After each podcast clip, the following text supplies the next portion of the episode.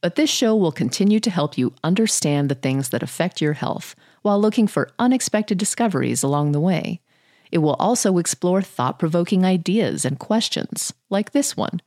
A stroke is characterized by having poor blood flow to part of the brain, leading to cell death. They are grossly divided into ischemic and hemorrhagic strokes, with around 15 to 20% of strokes being hemorrhagic. A hemorrhagic stroke results from rupture of a blood vessel leading to bleeding, compared to ischemic stroke that have a sudden occlusion of a blood vessel.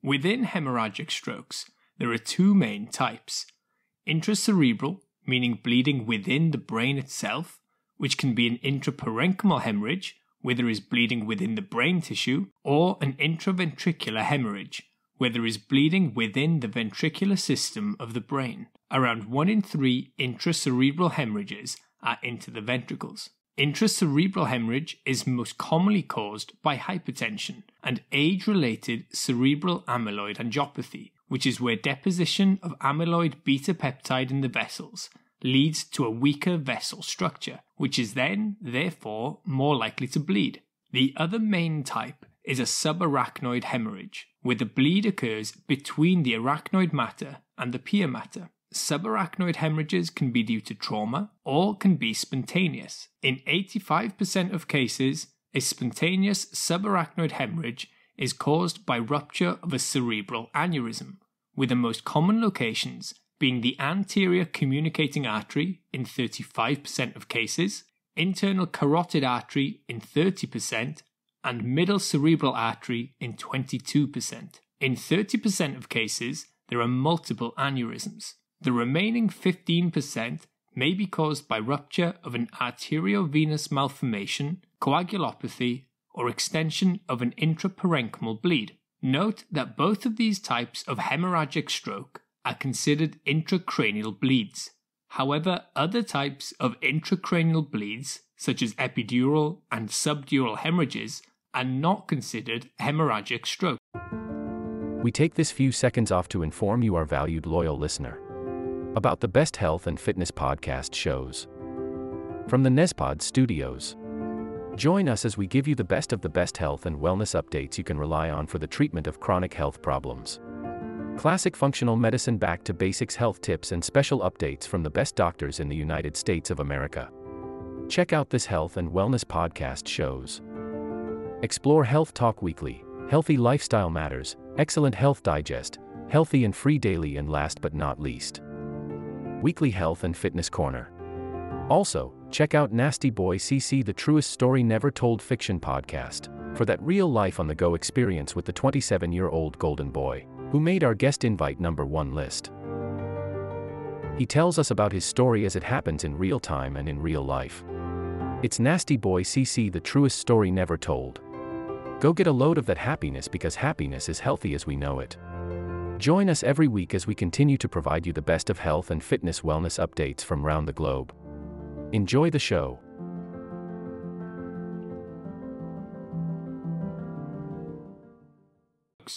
The signs and symptoms of hemorrhagic strokes can be similar to those of acute ischemic stroke.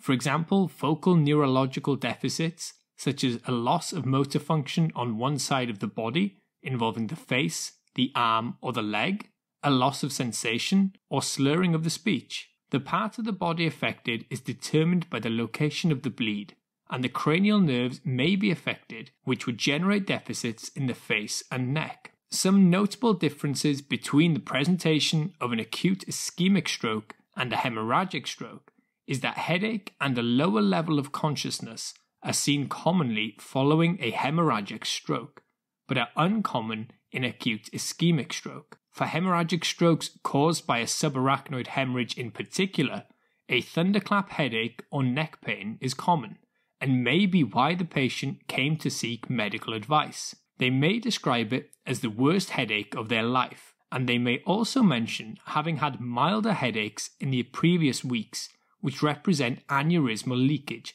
prior to the rupture. Other potential findings can include nausea and vomiting, seizures, and even photophobia. Following stabilization and an assessment which may include the FAST or ROSIER scores, If a stroke is suspected, the patient should undergo a non contrast CT of the head. A non contrast CT will show acute coagulated blood as white or hyperdense, which will then allow a diagnosis of a hemorrhagic stroke rather than an acute ischemic stroke. And therefore, treatments for acute ischemic stroke, such as antiplatelet agents or thrombolysis, that would exacerbate a hemorrhagic stroke are not given. In a few instances, the clinical history may suggest a subarachnoid hemorrhage, but the CT will not show blood. In these cases, a lumbar puncture is indicated, looking for xanthochromia, which is a yellow staining of the CSF due to the presence of bilirubin. CT angiography may also be done, looking specifically at the vasculature to identify an aneurysm or arteriovenous malformation. As part of the acute treatment, the patient must be stabilized before imaging, and this may involve intubation and protection of the airway, especially in patients with a low GCS. Blood pressure control is an important aspect of the acute management of hemorrhagic stroke, and according to the NICE guidelines, rapid blood pressure reduction is offered in patients who present within 6 hours of symptom onset and have a blood pressure between 150 and 220 systolically, with the aim of reducing them to 130 to 140 within an hour and to maintain this for at least 7 days. If they present after 6 hours or have a systolic blood pressure of 220 or more, rapid blood pressure control can still be considered. Exclusions to the reduction of blood pressure include people with an underlying structural cause, such as an aneurysm, an arteriovenous malformation, or a tumour. Those who have a GCS below 6 are likely going for neurosurgery or have a very large hematoma with poor prognosis. Labetalol is a commonly used agent, and nimodipine may be used in subarachnoid hemorrhage, as it is thought to prevent vasospasm, which could end up generating ischemia. Other agents include nicardipine, an ACE inhibitor like enalapril, or the vasodilator hydralazine. In cases of a raised intracranial pressure, the management will include a positional change of the bed to around 30 degrees, and osmotic agents like mannitol may be used.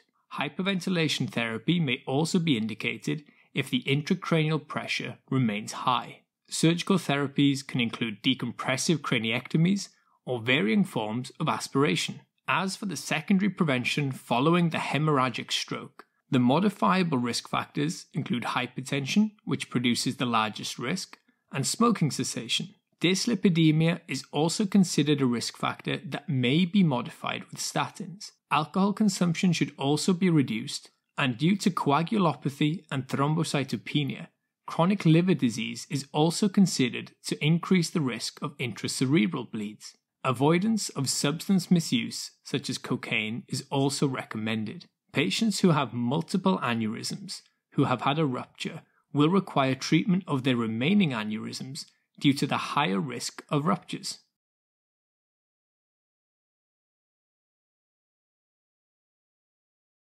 This will conclude the episode. Thanks for tuning in. If you like what you hear, please leave a comment and subscribe. Thank you.